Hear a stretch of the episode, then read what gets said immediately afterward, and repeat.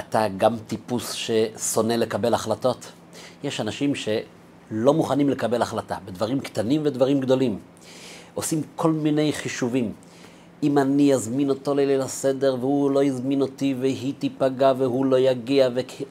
ואדם נכנס לתסבוכת ולמערבולת. האם כן לומר לו או לא לומר לו? איך לומר לו? האם להיכנס אליו? מתי להיכנס אליו? אולי הוא ייפגע מזה שאני לא אמרתי לו, אולי השני ייפגע מזה. והמערבולת הזאת יכולה להטריף את הבן אדם. והרבה פעמים כשאתה מביט ימינה ושמאלה ואתה אומר, פלוני, הכל כל כך ברור לו, הכל שחור ולבן אצלו, כמה אני מקנא בו. האם יש איזה נוסחה, איזה מתכון, שיכול להקל עלינו במעט בקבלת החלטות? אז אני רוצה להקדיש את השיעור הזה לנושא של אה, אה, קבלת החלטות. אבל אני לא רוצה לדבר על החלטות קטנות. אולי כן, ניתן עצה פשוטה ויעילה. כשאתה עומד מול החלטה שהיא יחסית לא גורלית כל כך, ושתי האופציות הן בסדר, הן לא רעות, העצה היא פשוט להחליט ולהמשיך הלאה ולהפוך דף. אבל אני רוצה לדבר כמובן על החלטות קצת יותר משמעותיות בחיים, שיש להן יותר השלכות. ואולי להציג את השאלה מכיוון הפוך. האם היה איזה רגע בחיים, ש... בחיים שלך, שהחיים היו יותר ברורים? האם היה איזה רגע בחיים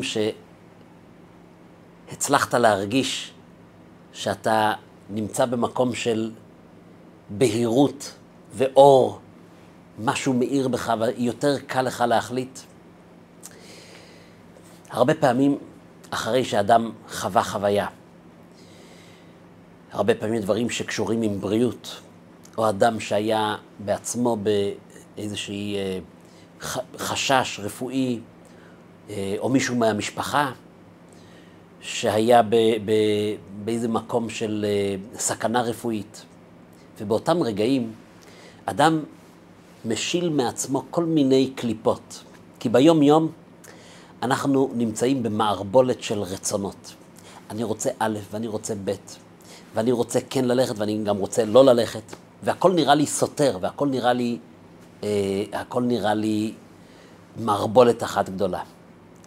ו- וכשנמצאים ברגעים קצת יותר אמיתיים בחיים האלה, ואתה מקלף את הקליפות ומשיל אותם, ופתאום אתה נמצא במקום הרבה יותר מואר בנפש, ודברים שאתמול היו נראים לך כל כך גדולים וחשובים, אבל באותם רגעים שאתה מקבל פרופורציות, פתאום הדברים של אתמול נראים טפלים ואתה יודע בדיוק מה, מה אתה אמור להחליט. האם אתה מכיר רגע כזה בחיים שהיית קצת יותר מורם, קצת יותר גבוה? אם כן, כל מה שאנחנו צריכים לעשות זה לשכפל את אותם, את אותם הרגעים. לחיות קצת יותר זמן במודעות יותר עמוקה, פנימית, יותר משמעותית. אז אני רוצה היום לעשות איזו הקבלה מעניינת. סביב העשן, עולם, שנה, נפש. עשן. זאת אומרת, המימד של מקום, המימד של זמן, והאדם כמובן, שפועל בתוך המימדים של המקום והזמן, הם מאוד דומים, הם מאוד דומים בנקודה אחת מעניינת. הקדוש ברוך הוא ברא גם את המימד של המקום, גם את המימד של הזמן וגם את האדם בצורה כזו שיש איזשהו גרעין מאוד עמוק, ששם נמצאת המשמעות. ואם אני מקלף את כל השאר ואני מצליח לגעת בגרעין הזה, פתאום החיים שלי, עולם, החיים שלי עולים, פתאום החיים שלי עולים ל-level, למדרגה אחרת לגמרי. ואני רואה את הדברים אחרת. ונכון, אולי למחרת אני שוב פעם אהיה חלק מכל המערבולת והסחרחורת של העולם. אבל אני אצליח מדי פעם להיזכר באותם הרגעים ולרומם את עצמי. מה הסוד של עולם שנה נפש? בעל התניא, רבי שניאור זלמן, מביא ב... לקראת סוף הספר שלו, הוא מביא את הסוד של בריאת העולמות. הוא אומר שבכל עולם יש איזשהו היכל שנקרא קודש הקודשים, בית המקדש של אותו עולם. כל מדרגה, כל בחינה, יש קודש הקודשים. והמשל שהוא נותן, הוא נותן משל מדהים. המשל שהוא נותן זה מחיי הנפש של האדם. הוא אומר שהנפש של האדם, עיקר משכנה הוא במוח. עכשיו, בואו נדבר רגע על המשל הזה. עיקר משכנה של הנפש זה במוח, ומשם היא מתפשטת לשאר האיברים. כלומר, במילים אחרות, המוח הוא איבר מאוד משונה. ככל שחוקרים אותו יותר, ככה אנחנו יודעים עליו שהוא אה, אה, יותר מסתורי. יש לנו יותר סימני שאלה מסימני קריאה. האם ידעתם שהמוח הוא האיבר היחיד בגוף האדם שלא מרגיש כאב? תאורטית, אם היינו יכולים לנתח ניתוח מוח בלי הצורך לנסר את הגולגולת ולהגיע אל המוח, הניתוח של המוח עצמו הוא חסר כאב לחלוטין. ומצד שני הפרדוקס, אנחנו יודעים שכל כאב שיש לאדם בכל הגוף, לא הרגל כואבת לי ולא היד כואבת לי, אלא המוח הוא זה שכואב, הוא משדר את התחושה של הכאב. לא עלינו ולא עליכם. אדם שאיבד את השדר הזה במוח של הכאב, הוא נמצא בסכנה. הוא יכול להיפצע והרגל לא ירגיש שום כאב, וזה בעצם בגלל שיש איזה נתק בין המוח לבין הרגל. המוח הוא איבר שככל שאנחנו יותר לומדים עליו, אנחנו מבינים שיש כאן פלא. אז נכון, אפשר לצלם אותו, אפשר להתייחס אל זה כאל חומר, אבל כל מי שמדבר על מוח, הוא מדבר על הרוח, הוא מדבר על הנפש. כי המוח נושא בתוכו את הכל. בטח כולם מכירים את התמונה של המוח של אלברט איינשטיין. היום הציבו אותו במוזיאון המדע והרפואה בפילדלפיה, כמדומני. ואנשים עוברים ומסתכלים על הגוש הזה שנמצא שם, וכמובן שהדמיון הולך הרבה מעבר לחתיכת 20 אה, אה, סנטימטר של, של חומר, אל מה הדבר הזה היה בחייו, מה הרוח, מה הדבר הזה נושא בתוכו. המוח של אלברט איינשטיין.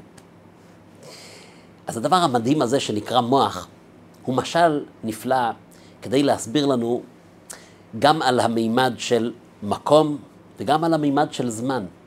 זאת אומרת, כשם שהאדם הוא אה, מורכב מאיזשהו אזור ששם הרוח שולט יותר מהחומר. הוא העיקר של משכן הנפש, ומשם הבקרה לכל הגוף. ושם אפילו כל אדם פשוט שלא מבין במדע כלום, הוא אומר לך, המוח עיקרו התודעה והרוח, עיקרו הנפש, כן, כן, גם כן אדם פשוט אומר את זה כשהוא רואה את, ה, את הפלא הזה של המוח, שמצליח להעביר את התדרים ואת השדרים במהירות של, במהירות שיא, שיש לו כל כך הרבה אזורים מנוגדים, שככל שאנחנו חוקרים אותו יותר, אנחנו מבינים שזה פלא הפלאים, שזה קסם של ממש. אתה מתייחס לחתיכת חומר הזאת כמו רוח. כך זה גם כן במימד של המקום וגם במימד של הזמן. במימד של המקום יש מקום שנקרא ירושלים. ועל פי המסורת, המקום הזה שנקרא ירושלים, הוא המקום שממנו מתפשטת החיות לכל העולם כולו. לא סתם. המקום הזה שנקרא קודש הקודשים בירושלים, אבן השתייה שעליו העולם מושתת, המקום שלפי המסורת שם נברא האדם הראשון, המקום שלפי המסורת שם היה עקדת יצחק, שם יעקב חלם את חלומו של סולם יעקב, שם הקריבו קורבנות. לא סתם המקום הזה הוא מקום שהפך להיות איזשהו חבית של חומר נפץ. חזרנו והצלחנו להתיישב בארץ הקודש בניסים גלויים של הקדוש ברוך הוא, ועדיין הקילומטר וחצי שם, אותו הר עומד כאילו באיזה אקס טריטוריה שאנחנו לא מצליחים לממש את הריבונות עדיין, כי אנחנו עדיין בגלות. כי אנחנו מבינים שהמקום הזה הוא מקום של קודש הקודשים, שעד ש, שלא יבוא משיח, אז אנחנו לא יכולים להיות שם כבני בית. ומי שניסה קצת, כל העולם מתעורר וקם. איזה מין חבית של חומר נפץ שכל רגע כמעט מתפוצץ. כולם מבינים שיש כאן משהו מיוחד. אין לדבר הזה, אין לזה אח ורע ודוגמה בעולם כולו. אין קילומטר על קילומטר שהוא כל כך הבעיר את העולם וכל כך נמצא בכותרות של כל העולם כולו. למה זה כך? בגלל שממש כמו המוח, שהוא הרוח של כל האדם, כל המערכת שנקראת אדם, זה הכל מתחיל ממקום גשמי, פיזי, חומרי, שאנחנו מתייחסים אליו כאל רוח, המוח. כך זה גם כן במימד של הזמן. כך זה...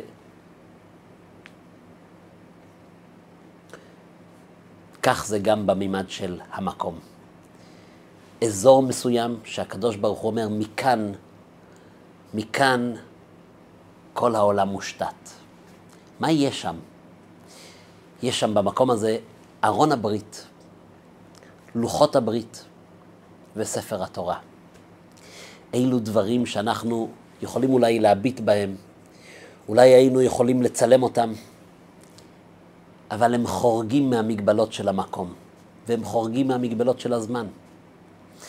לוחות הברית, המכתב, מכתב אלוקים הוא. התורה, חוכמה של אלוקים שירדה לעולם שלנו. ההיכל הזה של קודש הקודשים הוא מקום של רוח יותר מחומר. ולכן אדם שהיה עולה אל הרגל, עולה לירושלים, זה לא רק היה עלייה למקום, עלייה גיאוגרפית, אדם מגיע לאיזה מקום, לאיזה אזור, זה היה עלייה של הנפש. אדם היה מגיע לירושלים, ופתאום הוא בחוויה של המקום שממנו הושתת העולם. זו חוויה אחרת. אז כל מה שאתמול היה נראה לו חשוב כשהוא עבד בשוק ומכר וקנה, כל מה שאתמול היה נראה לו חשוב כי הוא אה, אה, אה, הסתכסך והשלים, וכן לומר או לא לומר, וכן להזמין או לא להזמין, והתלבטויות שאתמול היו נראות לו שעליהם מושתת העולם, ופתאום כשאתה מגיע אל ירושלים ואל בית המקדש ואל קודש הקודשים, ואתה מקלף בדרך את כל השכבות ש... שהן חיצוניות, ואתה מגיע למקום של משמעות אמיתית, פנימית, ופתאום הכל הרבה יותר ברור לך. וכשאתה חוזר מירושלים, אתה מנסה להמשיך את החוויה הזאת הלאה, עוד קצת. לעצום את העיניים ולהיזכר ברגעים שהייתי בבית המקדש ו- ו- ולקבל החלטות בצורה אחרת.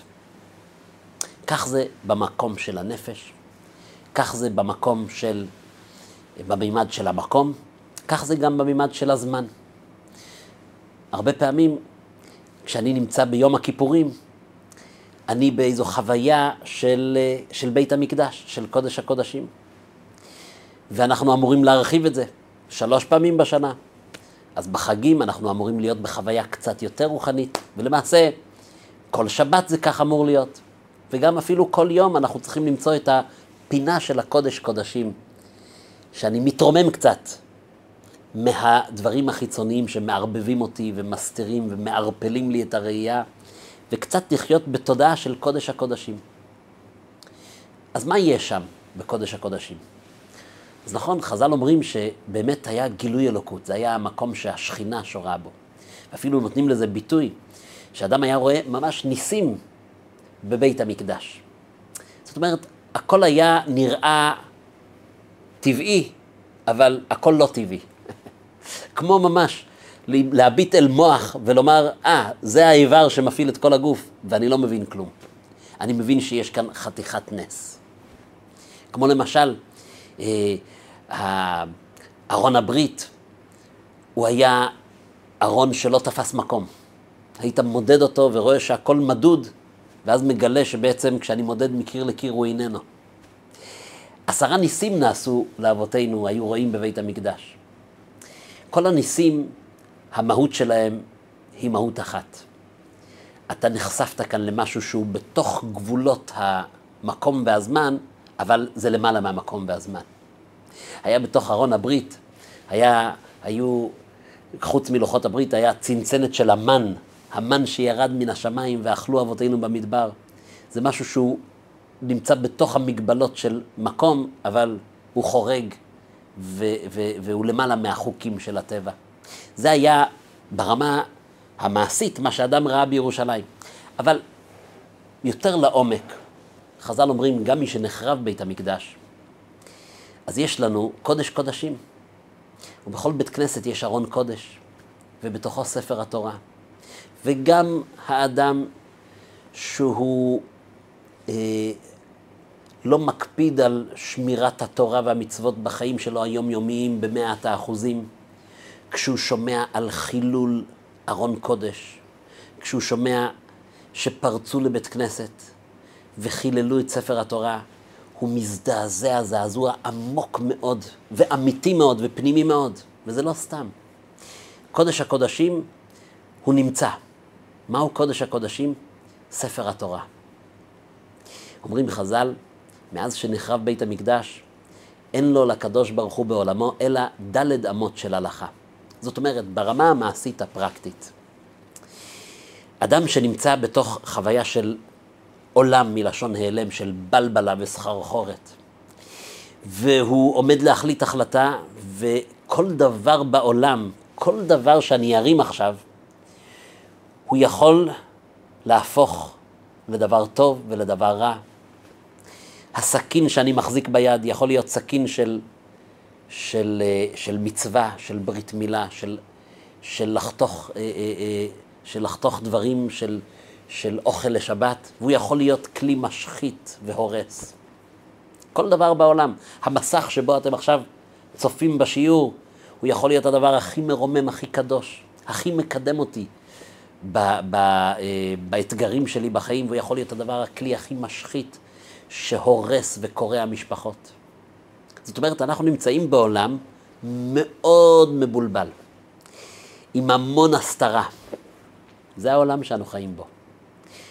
ואז מגיע הרגע שאני מצליח לקלף ולהיזכר שיש מצפן, והמצפן נמצא בקודש הקודשים.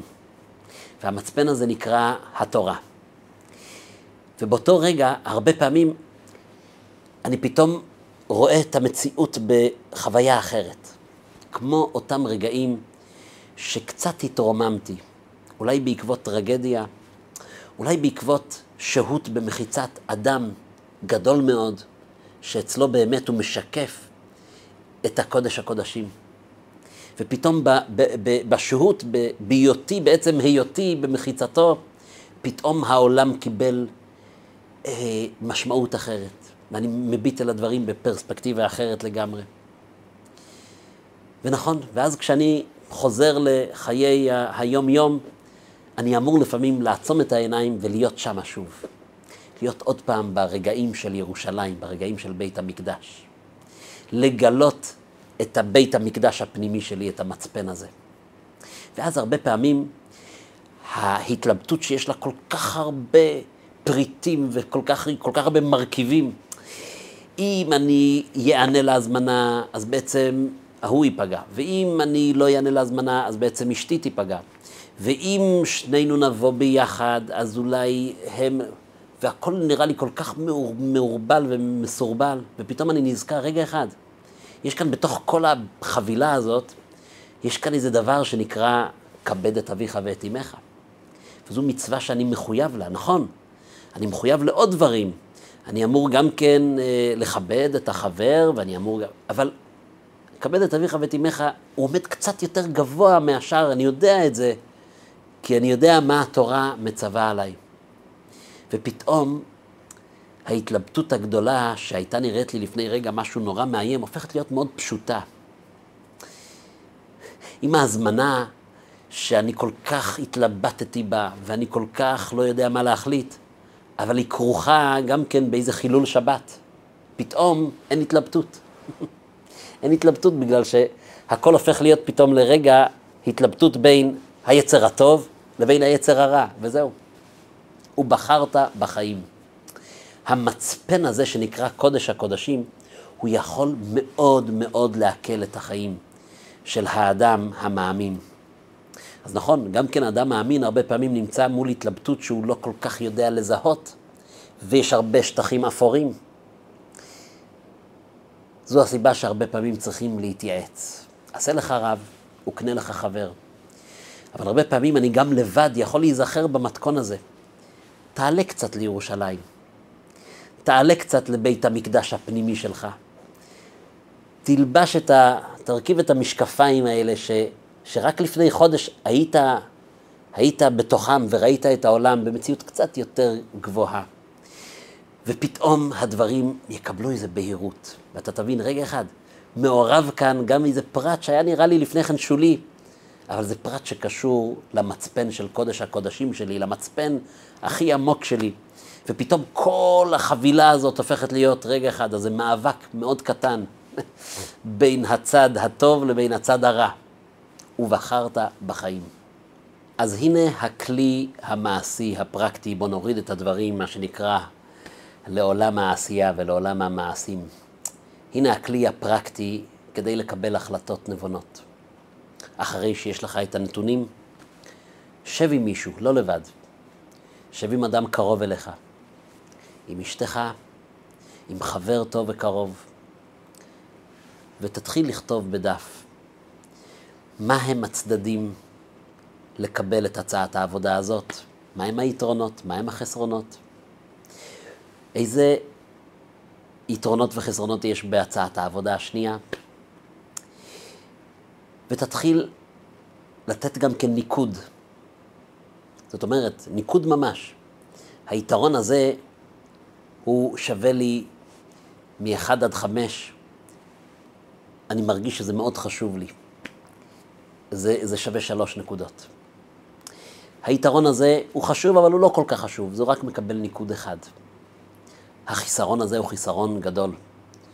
יש כאן חיסרון גדול, ואני ממספר אותו עם מספר חמש. ואז בתוך כל המרכיבים האלה, לשים לב, האם אין כאן משהו שדורך על המצפון ועל המצפן של התורה שאני מחויב אליה? או על המצפן האישי שלי שאני מחויב אליו. כשיש פרט, אפילו אם הוא נראה פרט שולי, פתאום צריך למקד את, הזרקורים לשם. והרבה פעמים, כשאני מתייעץ עם חבר, פתאום אני קולט שהמאבק בין ההצעה הזו להצעה הזו, המשיכה שהייתה לי וסנוורה אותי לאזור מסוים, זה היה בניגוד לאיזשהו מצפן שאני באמת מאמין בו. ומה שהיה נראה לי לפני רגע מאוד מושך, ומה שלפני כן היה נראה לי ככה אה, אה, תפוח מתוק, או איזה עץ הדעת מתוק, שהטעם שלו טעים והריח שלו נעים, ופתאום כשאני יושב עם חבר ואני מעלה את הדברים ואני שם לב לפרט הזה, פתאום אין לי כבר ספקות. ואני פתאום שם לב ש... אני יודע במה אני צריך לבחור, ובחרת בחיים. ולפעמים יש שטחים אפורים, ואני פתאום קולט שלא כל האינפורמציה מולי. כי אולי יש כאן שאלה שהיא שאלה מצפונית שאני צריך להתייעץ עם מישהו. עשה לך רב וקנה לך חבר. אבל כשאני מנקה את הכל, ואני רואה, עשיתי כאן מערכת של ניקוד, ואני עושה סך הכל כללי, ואני רואה איפה הניקוד הוא יותר ופחות, וזה השלב שבו אדם צריך לקבל החלטה. ואחרי שקיבלת החלטה, ועשית את זה בצורה נבונה ומושכלת, אל תחשוש יותר.